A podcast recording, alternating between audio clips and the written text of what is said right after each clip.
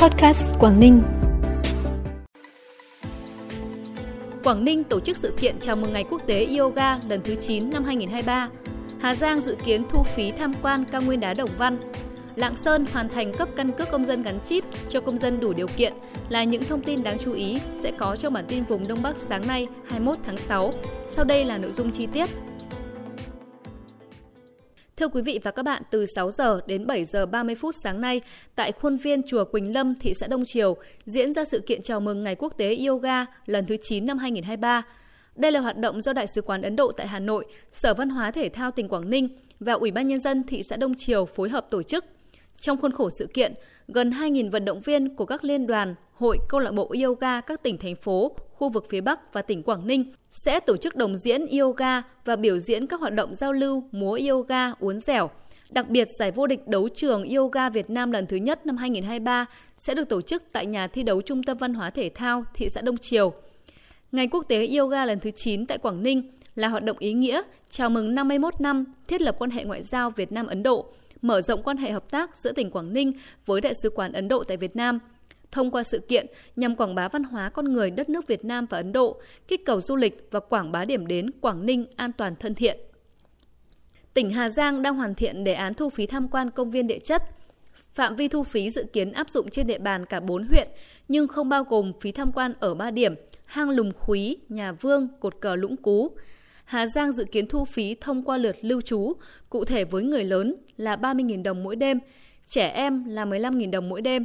theo ước tính năm 2024, lượng khách tham quan công viên địa chất có thể thu vé là khoảng 1,78 triệu lượt. Nguồn kinh phí sẽ được chi cho đơn vị tổ chức quản lý thu phí, cơ sở lưu trú trực tiếp thu phí, bảo tồn bảo vệ, xây dựng sản phẩm mới ở công viên địa chất. Theo thông báo của Cục Cảnh sát Quản lý Hành chính về Trật tự xã hội của Bộ Công an, đến ngày 11 tháng 6 năm 2023, Lạng Sơn đã cơ bản hoàn thành chỉ tiêu thu nhận hồ sơ cấp căn cước công dân cho các trường hợp đủ điều kiện trên địa bàn tỉnh với trên 666.000 trường hợp, hoàn thành trước thời hạn đăng ký với Bộ Công an 9 ngày, trước thời hạn Bộ Công an giao 50 ngày. Việc thu nhận hồ sơ đăng ký tài khoản định danh điện tử đến ngày 19 tháng 6 được trên 455.000 trường hợp, đạt gần 134%, kích hoạt thành công cho trên 322.000 trường hợp, đạt tỷ lệ trên 94%, là một trong những tỉnh thành phố dẫn đầu cả nước về công tác kích hoạt tài khoản định danh điện tử. Công an thành phố Hải Phòng đã hoàn thành 100% chỉ tiêu thu nhận, cấp trên 1,7 triệu thẻ căn cước công dân gắn chip điện tử cho công dân đủ điều kiện trên địa bàn thành phố, là một trong 19 tỉnh thành hoàn thành chỉ tiêu cấp căn cước công dân điện tử trước thời hạn. Chủ tịch Ủy ban nhân dân thành phố Nguyễn Văn Tùng, trưởng ban chỉ đạo đề án 06 thành phố vừa yêu cầu cấp ủy chính quyền các địa phương, lãnh đạo các sở ban ngành huy động cả hệ thống chính trị tham gia thực hiện kích hoạt tài khoản định danh điện tử cá nhân và phấn đấu hoàn thành các mục tiêu trước ngày 5 tháng 7 năm 2023 theo đúng yêu cầu chỉ đạo của Bộ trưởng Bộ Công an.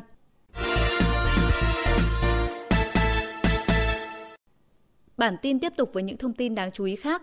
Ngày 20 tháng 6, thừa ủy quyền của lãnh đạo Đảng, Nhà nước, nước Cộng hòa Dân chủ Nhân dân Lào, Ủy viên Trung ương Đảng, Bí thư, tỉnh trưởng tỉnh Luang Prabang, Lào, Kham Khanh Chan Thavisuk đã trao tặng huân huy chương của nước Cộng hòa Dân chủ Nhân dân Lào cho các tập thể cá nhân của tỉnh Thái Nguyên vì có những thành tích và đóng góp vào việc tăng cường mối quan hệ hữu nghị, tình đoàn kết đặc biệt, sự hợp tác giữa hai tỉnh Thái Nguyên, Luang Prabang – theo quyết định công bố, tỉnh Thái Nguyên có 10 tập thể và 36 cá nhân được trao tặng huân huy chương,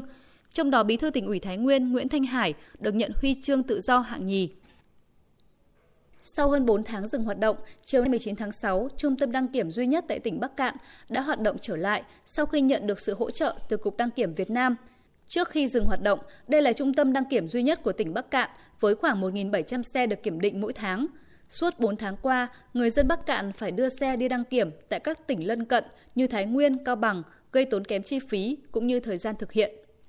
Hơn 10.000 người có nhu cầu nhà ở xã hội, trong đó thành phố Hải Dương có số người có nhu cầu thuê mua nhà ở xã hội nhiều nhất, hơn 2.500 người. Tiếp đến là huyện Cẩm Giàng, hơn 2.300 người. Kim Thành có gần 1.900 người, ít nhất là huyện Gia Lộc chỉ có 4 người. Đây là kết quả khảo sát sơ bộ nhu cầu nhà ở xã hội của người dân nhất là công nhân lao động vừa được các địa phương trong tỉnh Hải Dương triển khai theo yêu cầu của Ủy ban nhân dân tỉnh Hải Dương. Trên cơ sở kết quả đánh giá nhu cầu nhà ở xã hội của người dân tại các địa phương, đáp ứng nhu cầu nhà ở xã hội, nhà ở công nhân, trong giai đoạn tới và sử dụng quỹ đất tiết kiệm hiệu quả. Sở Xây dựng tỉnh Hải Dương đề xuất giai đoạn 2023-2030, Hải Dương sẽ xây dựng hơn 9.000 căn hộ cho công nhân lao động, người có thu nhập thấp. Riêng giai đoạn 2023-2025 sẽ xây dựng gần 3.000 căn hộ và hơn 6.200 căn hộ trong giai đoạn 2026-2030. Phần cuối bản tin là thông tin thời tiết. Thưa quý vị và các bạn, theo Trung tâm Dự báo Khí tượng Thủy văn Quốc gia, khu vực Đông Bắc Bộ ngày hôm nay có mây, chiều tối và đêm có mưa rào và rông vài nơi. Riêng vùng núi có mưa rào và rông rải rác, cục bộ có mưa to, ngày nắng nóng, cục bộ có mưa to, ngày nắng nóng, khu vực đồng bằng có nắng nóng và nắng nóng gay gắt. Gió đông nam đến nam cấp 2, cấp 3. Trong mưa rông có khả năng xảy ra lốc xét, mưa đá và gió giật mạnh. Nhiệt độ thấp nhất từ 26 đến 29 độ, nhiệt độ cao nhất từ 34 đến 37 độ, có nơi trên 37 độ. Thông tin thời tiết vừa khép lại bản tin podcast hôm nay. Cảm ơn quý vị và các bạn đã quan tâm đón nghe. Xin chào và hẹn gặp lại.